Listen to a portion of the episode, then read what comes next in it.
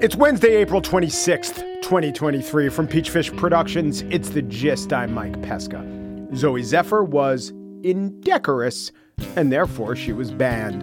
The transgender lawmaker has been banned from the Montana House of Representatives after her words were ruled out of order. Those words were over a bill which would have banned transgender care for minors. Here's what Zephyr said.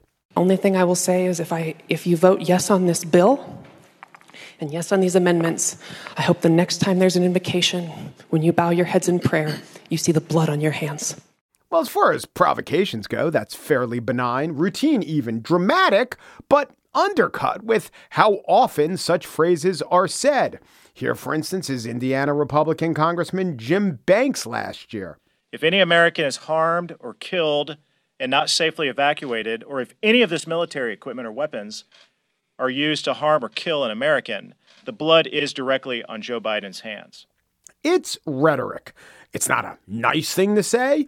Zoe Zephyr would say that banning transgender care isn't a nice thing to do. And you're allowed to say not nice things when advocating for or against important legislation. Yes, even on the floor of the House of Representatives of the state of Montana. Zephyr also supported protesters who were arrested, and Montana Republicans took issue with that, too, as an affront to decorum. Zephyr hasn't been expelled. The session has only a little over a week to go. Zephyr will be allowed to vote on bills, but will not be able to continue in debates. She refused to apologize and was voted down today. The official decree cited her violation of, quote, the rules, collective rights, safety, dignity, integrity, or decorum of the House of Representatives. On the show today, the silencing of voices continued. Don Lemon and the Republican candidate he tangled with, also Tucker Carlson, and the very bad word that led to his being allowed say no more words. But first, speaking of provocations, Jena Friedman. Oh, oh, I apologize, Jena, for using Tucker Carlson to segue into you. But Jena is a comedian, filmmaker, and writer with T V shows and movies like Borat two's Subsequent Moviefilm. She wrote for The Conners. She wrote for The Late Show with David Letterman and The Daily Show with Jon Stewart. She was a producer there, too. She joins us next to talk about her new book, Not Funny: Essays on Life, Comedy, Culture, Et Cetera, and her experiences on her Adult Swim show, Soft Focus. Jena Friedman up next.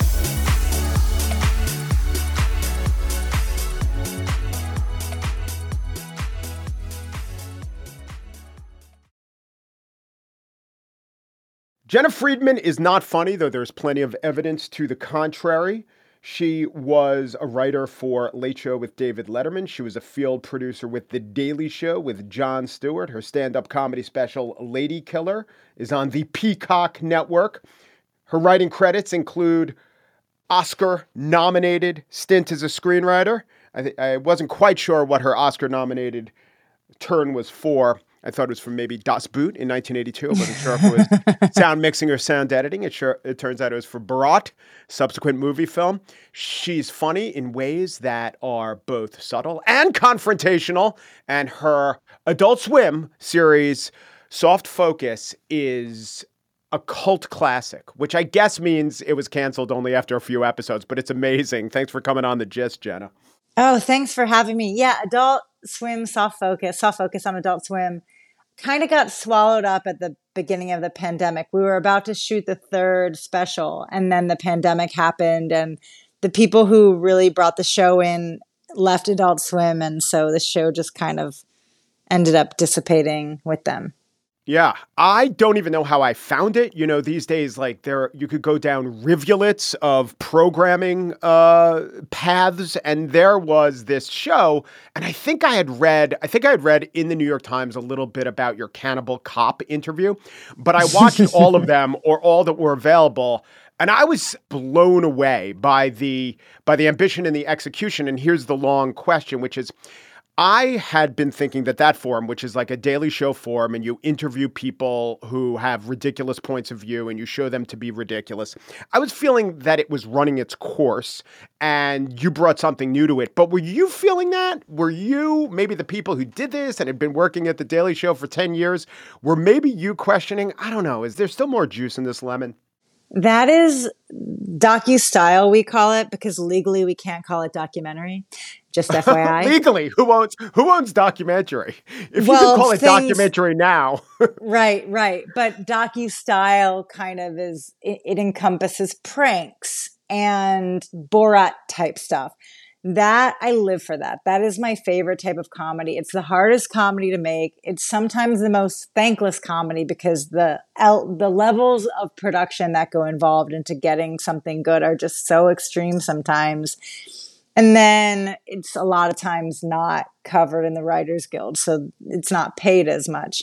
But I think that that docu-style of comedy is really my favorite because it, I mean, it's so real. And people always ask, do those people really say that? Or how do you get people to say those things or do those things? And I, I mean, yeah, most of it is real. I think when it's staged, you can tell that it's staged, and it's not satis- it's not as satisfying to interview people if they're not honest. I think the best part about it is really like showing how people are. Like that segment that we did about sexual harassment and gaming. I mean, that's one of the most fun things I've ever, and terrifying. I thought, I can't believe I didn't get punched in the face. I thought I was going to get punched in the face that whole day. Uh, for people listening, we basically gamified what it would feel like to be sexually harassed or assaulted. I mean, you put these gaming dudes in these V R he- headsets and you had them uh, exist in a sexual harassment universe, but then you rubbed hot dogs against them. Well, I just from a production point of view, we did make sure that if anyone was vegetarian, I got a vegetarian hot dog. But I, I was, we were trying to, we were trying to get the game to be more interactive. So they were in a room that looked like the room that they were in in V R. And in V R, this Harvey Weinstein porn reenactor comes in and asks if he can jerk off. And then my producer, Josh Cohen, had a really good idea. He's like, can you make it more, can we make it more interactive? So he's not just jerking off in V R, that there's some physical element to it. So I have these like a screenshot saved from Adult Swim of like standards and practice telling us like, because at one point he jerks, spoiler alert, the porn star jerks off into a plant and then flicks the jizz on the gamers, but virtually. So then I'm in the room with a spray bottle of water and we timed it so that I had like an earpiece in. So Josh would be like, okay, go shoot them. It's so dumb, but it's like you, if you're going to talk about something so narky and boring as like sexual harassment and gaming, you have to make it funny. You have to like speak to the level of guy gamers. And so like, you know, watching their comrades getting like fake jizz sprayed on them is funny. It's just, you can't argue with that, you know? So, so you can touch on like really intense, unfunny topics, but if you do it in a way that's like playful and actually funny, I think that people either hook into the ideas and maybe learn something, or at the very least, they don't like troll you because they don't want their friends to think that they're not in on the joke. Do you think that men who harass women should be in positions of power? Absolutely not. But I'm a Trump. I believe in Trump. I don't know if this is that. Is, are you guys making correlations with Trump voters versus? No, okay. You just did that yourself. Yeah. So this like sprays out water, and this is the thing that like made me feel like something was touching me here. Like I kept feeling something right here, or somewhere like right here, and I was like thinking, I was like, I thought you were like, like part of the experience, like you were just touching me or something. Well, that's the suit. What the? F-? That's trippy, dude. Yeah, nothing touched you. Also with the uh, the water bottle, and it was just water. You didn't work on the composition of the substance. We tried. Adult Swim, that was what I was getting at. Adult Swim was very adamant of like, it has to be in like a blue or pink bottle. Like it can't be, it can't look like semen. It can't be like, like a kind of like egg white that's been like slightly cooked. It can't look like anything like that. That's their standards and practices yeah. of the Rick and Morty network? Yeah. Um, yeah, for live action, yeah.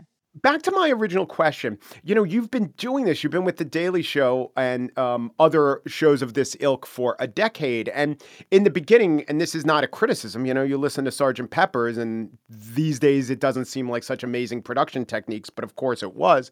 In the beginning, just the fact that maybe people didn't even understand that this was a joke show. And then maybe five years later, they understood, but still could be gotten in on the joke. Now it seems that everyone is so savvy that the bar is higher to actually point something out useful for the audience. Now, were you feeling that? Is that something that people in your world who've maybe been producing these kind of shows for a while are saying to themselves? Is there much more, uh, is there much more room for this genre? Well, I think like any genre, things get stale and you have to innovate. I think uh, Nathan Fielder's new show, The Rehearsal, is a really good example of innovating the genre. Um, I was tasked to do a true crime show that had comedic elements, and I loved that show. It was really hard to make, and it was really hard to have comedy in a show where you're literally talking to victims' families. But I do think we struck a balance, and I think we're able to kind of use the Daily Show format, but to like talk to a shady defense attorney or like a prosecutor who was like criminalizing victims of domestic violence, and like kind of use comedy to shed light on these issues in a way that I haven't seen other people really do. And so, yeah, I mean, it's not like the first time, you know, it's not like old school Daily Show where you're like, oh my God, I can't believe that person said that thing. And also we're living in a moment where like people are so crazy and reality is so crazy that like the stuff we did at the Daily Show doesn't really work anymore because people, we're not all, we don't, we're not all tethered to the same reality. Um, but I do think there's still room to innovate. I mean, Eric Andre innovates all the time. Um, Ziwe, I think, innovated the genre in a, in a way on her show, which was really funny. Working with uh, Sacha Baron Cohen, um, when you got that gig based on your credentials, how much of how much of the structure was uh, communicated to you, and how much, and I know, and I've talked to people who've worked with him. I know there are a lot of N D As involved, so talk as much as you can. And it's also edited. Yeah, if you can, you do. Yeah. But how much of it going in was uh, planned, or at least hoped to be planned, and we'll have these set pieces, and how much was, I'm not going to say improvise in the moment, but how much of changing on the fly and being extremely flexible is there in a project like that? Uh, it's a little bit of both. I think with those kinds of projects, you really script out the scene ahead of time. You have to. And the more scripted it is going into it, the more room you have for happy accidents. And stuff will always change. I mean, that whole movie, COVID happened in the middle of production. So that whole movie changed dramatically once he had to go into the lockdown house uh, because of the pandemic. So um, I think specific scenes maybe in his movie don't haven't like don't change. Well, I mean, every you're dealing with real people, so you're always going to have change. And like a regular script, you go out to shoot it, you might have like a couple pages, but for the type of stuff that he does, you'll have like three or four times as many pages or jokes, just because you kind of have to prepare for all sorts of scenarios, and then how those scenarios are going to fold into the larger narrative. So of all the kinds of comedy you do, and you do stand-up, you've written for late night shows, you just, no, I shouldn't say just, you know, contributing, being a workhorse, contributing jokes for monologues. You do your own shows of different varieties, and then there's um, a main kind of genre that you work with, which are these fake interview shows. I'm sure they all give you different things, but where do you feel the most... Oh, and you've written a, a memoir and you do writing. Where do you feel like you're communicating at the top and height of your comedic brain and your political brain? Because I know that's very important to you. I think it stems from like, what are we trying to say? And then the medium, and then it goes from there. So like, I obviously love the interview format. I love doing interviews with people who don't know who I am, or um, maybe underestimate what I'm going to say or do. Those are very fun. People where you do feel like you're like punching up to, not like, I don't like, I don't like making fun of people for being dumb or something. Um, and the pranks and pranks are, you know, that that producing those things and shooting those things, I mean, it's like you get adrenaline, like you're like the it, it it feels, I mean, you really do get a rush from it. And so, and yes, I have a new book out called Not Funny. It'll come out to April eighteenth. Please buy it, where I talk about some of this stuff. But like, you just don't get the high from writing a book that you get from being in the field, doing kind of high risk pranks. Um, but uh, yeah, I mean, I think it comes from like, you know, what, what, what am I trying to say? And why am I talking to this person? That that's probably what drives everything else. Are the annoying things about stand-up uh, pushing that into second place? Uh, what I'm thinking is from your answer, I've interviewed a lot of people, do a lot of things, but so many of them say, you know, but I always come back to stand-up, the purity of the form, the fact that there are no editors and it's just me. But then, you know, you also write about that there's a there's a lot of annoyances with stand-up, and a male headliner has never taken you on tour. And maybe there are parts of your career where you feel more alone with stand-up than you do with something that's collaborative, like one of the interview shows. So is that holding stand back back in your rankings of the different genres? Well, I'm in the edit when I make um, those, like Soft Focus. I directed an episode. I directed the Indefensible. I'm I'm in the edit when I do those kinds of things, because I've also worked where I haven't been in the edit. I've done projects for Nat, Nat Geo and for Vice where I haven't been in the edit. And the, I just, I don't really come across, like my comedy doesn't come across well if I'm not like directing it. And, and the Daily Show really taught me how to do that, because when you're a field producer, you essentially were like writing and directing those segments. So, um, having that level of control is similar to the level of control you have as a stand-up. But yeah, I mean, stand-up is like, I have a love-hate relationship with it. I'm just getting back into stand-up now. Uh, I don't love it as much as I love the other stuff. I love the other stuff. I mean, the other stuff, it's it's so hard. Stand-up's easier, for sure. Um, but I love, like, I remember doing a Daily Show piece, and it was with a state senator. I had pitched the piece off of just, there was a chemical spill in Charleston, West Virginia. And I thought if we could get one Republican who was against clean water, but then voted for clean water after this chemical spill, we could do like a Toxic Avenger parody where it's like, oh, like chemicals in the water are turning Republicans into Democrats. Uh-huh. And we found this woman, I want to say her name was Cindy Frisch, I think. Sweetest woman ever. I probably felt the worst about this segment, but again, she's a sitting politician, and she also voted to increase like selenium and coal chemicals in the water until she was herself poisoned by the by a chemical contamination. And we did this kind of thing with her where I worked with all guys at the Daily Show at the time in the field department. They're like, you're never going to get her to do an act out of her own chemical contamination. And we did. And we had this poor like elected official running through a field. And we shot, like, it was so funny. And I felt like a mean girl in middle school. I felt so bad, but it was so funny. And then anything she didn't feel comfortable doing because she was in a black suit, we just went to like a Macy's next door. I put on, they bought me like a black suit. I put like a Toxic Avenger mask and a tutu on, and I like oh. did the rest. And that's why it's docu-style, that right there. Yeah. And I was on the plane back from West Virginia, and I just, my stomach physically hurt from like laughing so much. We were like in the hotel room with her. Like it felt like we were like shooting a bad porn where she's literally doing spit takes of her own chemical contamination. And I'm like directing her, and it was so funny. And it was like the weirdest feeling of like, if this plane goes down, like I just hope someone like, I hope we've like uploaded the footage to the cloud so someone else could edit it. Like that level of like, I just, when you have a good shoot in the can and then you can just like sit with your editor and like make the comedy magic come of it. Like that to me is my favorite part of the creative process in any capacity. I do love stand-up, but my stand-up is never going to be like mainstream enough to like fill arenas. And I, I'm, I'm totally okay with that. Um, but like the, the other stuff, like, you know, performing, writing, and directing those segments, those kind of pranky segments, are, that's my favorite thing to do.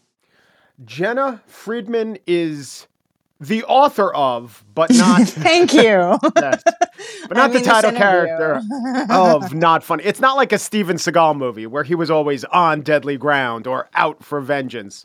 She just has written a book called Not Funny, which is sometimes a thing that was lobbed in her direction, but it's just not true. The it's subtitle, a great title. It's a great, it's a great title because it frees you up to say whatever you want so that you don't have the pressure to be funny. Right. You're a little funny. You're like, oh my God, she she said not funny, but that was funny. And I'm looking at all the books on my shelf and people who I've interviewed or am about to interview.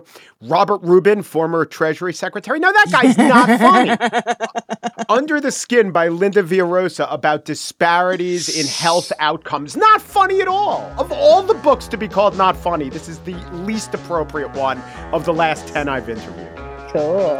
I'll take it. Jena Friedman, thanks so much. Thank you.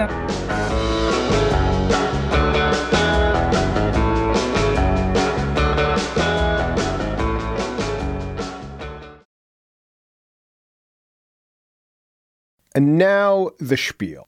If you're like me, you're interested in the stories that Don Lemon and Tucker Carlson told. News stories, I mean, but also the stories within their newscasts that didn't really count as news. And if you're like me, you were interested in Monday's de-Tuckerization and unlemoning. But it's not like the media lacked for stories about the media and speculating why some newscaster slash pundit have been pulped. You can find that everywhere. And I wanted to leave it alone, but they keep pulling me back. So today, the Wall Street Journal put out a report that really does seem to lean into the explanation for Tucker's firing was over a word. Oh, it's a nasty word. It starts with a C. And it describes, well, it describes a prominent piece of dialogue in every Guy Ritchie movie.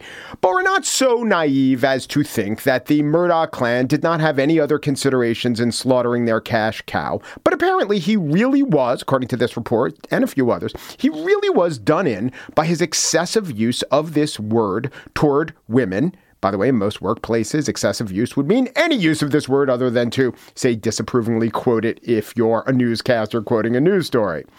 That other Tucker utterances kept him in good stead, but not this one, is a little astounding. Uttering words like stolen election, not that bad. Not uttering words like insurrection, also fine. Great replacement. On lots of T V stations, those would be two words that required lots of explaining, but it was all fine at Fox. Tucker said the one bad word, and that was the causus ex-employee.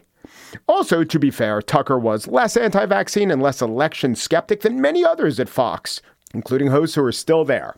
Now we get to Don Lemon.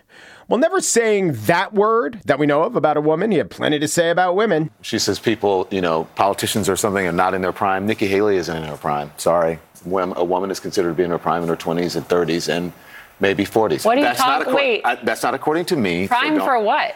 Uh, it depends. I mean, it's just like prime. If you look it up, it'll if you look, if you Google when is a woman in her prime, it'll say twenties, thirties, and forties. I don't necessarily. forties. So I got another. I'm not saying decade. I agree with. And that wasn't a one-off. Variety reported on Lemon's poor relationships with female coworkers over the years. As a gay man, he didn't harass them for sex, but he seems to have constantly gotten crosswise with members of the opposite sex.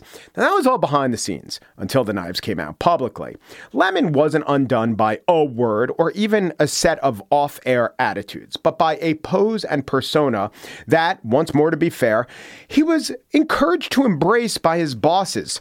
During the Trump presidency, Lemon would leave aside the traditional role of anchor, eschew any pretense of objectivity, and speak, he would say candidly, about the excesses of the Trump administration, or about racism in America, or about all manner of societal development that in some contexts would be fodder for news coverage. That context, by the way, used to be C N N, and the new boss wants it to be C N N again. So Lemon would do this, and C N N saw in that the potential for ratings. And then he allowed his anchors to pontificate. In fact, he pretty much made them pontificate, opine, share their own experiences. It was very satisfying. Viewers liked it. But then Chris Cuomo, who was once kept apart from his brother on air, was allowed to do segments with Governor Andrew Cuomo because the lure of filial interplay was just too great to turn away. That stricture destroyed, so was Chris's tenure, because chumming it up with a popular governor, that's one thing. Advising off air, a spiraling governor, that's entirely another. Or so Jeff Zucker decreed before he too was ousted. Now we come to the interview that is being cited as the proximate cause of Don Lemon leaving. That war was not fought for black people to have guns. That's that's that's not. That war was fought for black people to have freedoms in this country. Yeah. Actually, that's why the Civil War was fought. Okay. And the sad part about it. That wasn't fought for, for black people to have guns. I think. Actually, you don't know, funny fact is black people did not get to enjoy the other freedoms until their Second Amendment rights were secured. Republican presidential candidate Vivek Ramaswamy was on Lemon's show to advance the notion that the Second Amendment played a role in the liberation of black Americans after the Civil War. Now, after the Civil War, that can mean any time after the Civil War up until today. But there is plenty of scholarship to back up a version of what Ramaswamy was saying. Emory University professor Carol Anderson came on this very program to talk about guns and free black people and how the Second Amendment was denied to African Americans, but also important for African Americans. George Washington sends his emissary down to South Carolina, and he says, look, you don't have enough white men to take on the eight thousand force that's coming from the British. You must arm the enslaved. And the South Carolina government said, excuse me? Mm-hmm. They were horrified. And they said, you know what? We'd rather take our chances with the British. We'd rather take our chances with the king than arm, arm the enslaved. And so, you know, you begin to think about that, how deeply embedded that is, that, that fear of arming black folk. Charles E. Cobb Junior wrote a book called This Nonviolent Stuff Will Get You Killed, How Guns Made the Civil Rights Movement Possible. Cobb, a former activist with the Student Nonviolent Coordinating Committee before he became an author and journalist, knew from whence he wrote. The book was praised by Ibram X. Kendi, widely hailed as an important work with black intelligentsia, and many others, many others behind it. Ramaswamy's statement could have meant exactly what Anderson and Cobb were writing about. Or maybe he was citing some nonsense that needed to be called out. But we, the audience, could never understand which one it was because we needed to hear what he meant, and Don Lemon made that impossible. Well, here's where you and I have a different point of view. I think we should be able to express our views regardless of the color of our skin. We should have this debate I'm not saying you without me regarding views, you as a black man, insulting that but you're me regarding here, you as a fellow citizen. That you're That's sitting what I think here, we whatever ethnicity you are, explaining to me whatever ethnicity about I'm, I'll what it's like to be black. Whatever America. ethnicity I am, I'll tell you what I am. I'm an Indian American. I'm proud of it. But I think we should have this debate. Black, white doesn't matter. I think we should have this on debate, the content should, of the ideas. Do it, do when two it. people talk over each other in real life, it could be constructive. It could be interesting to the audience. The human ear can make sense of in-person dual conversations or professionally mic'd audio in a film or T V show. But T V studio audio doesn't work that way, and every T V professional knows it. Crosstalk is unintelligible. And when the producers of a show tried to direct Lemon in a more useful direction, he audibly chafed. Wait, hold, hang on, please. I cannot keep a thought if you guys are talking to me in my ear. So uh, hang on one second. So to say that that black people, say, say what you said again. What we could hear was Lemon taking umbrage as a black man. Recognize the fact that we have equality before the law. Skin and you live in this country, then you can disagree with me, but we're not. You mentioned in here that we have three different shades of melanin. Don, I think we have to be able to talk about these issues in the open, regardless of the color. But to what thesis was he objecting exactly? We don't know. The interview was a hash. The progressive writer Jed Legum wrote, I'm not a Don Lemon fan, but this was a pretty good interview. The idea that the N R A played a critical role in securing civil rights for black Americans is insulting. But the centrist writer Ben Dreyfus pretty effectively rebutted him. It was unintelligible, that interview was, I would say. The public, who isn't going into discussion having predetermined that Vivek Ramaswamy must be wrong, got nothing out of it, and that is the fault of Don Lemon. The interesting thing to me isn't that C N N broke with Don Lemon. It's that the breaking point included his use of what's called viewpoint epistemology, that knowledge and authority is rooted not in a person's knowing things, or in Lemon's case, his knowledge of what he can convey or elicit, but that he is, per his telling, someone who has lived in black skin every day. And as such, and therefore, he knows, well, what? What does he know? We couldn't even tell what the assertion of fact was. We could tell that Ramaswamy said something that Don Lemon was having none of, but we couldn't possibly evaluate it. There was a time when Lemon, appealing to his lived experience, might have been the most important thing he could say, trumping the confusion, crosstalk, the rebuke of the control room, freezing out his co-host, his dismissiveness of the guest.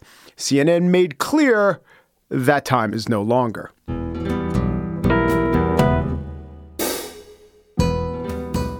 And that's it for today's show. Corey Wara produces The Gist. Joel Patterson is the senior producer. Michelle Pesca is both C O O and in charge of philanthropy for Peachfish Productions. The Gist is presented in collaboration with Libsyn's AdvertiseCast. For advertising inquiries, go to advertisecast.com slash The Gist. Umpru, Jipru, Dupru, and thanks for listening. Are you talking about the message? I'm just saying what the facts are. Google it.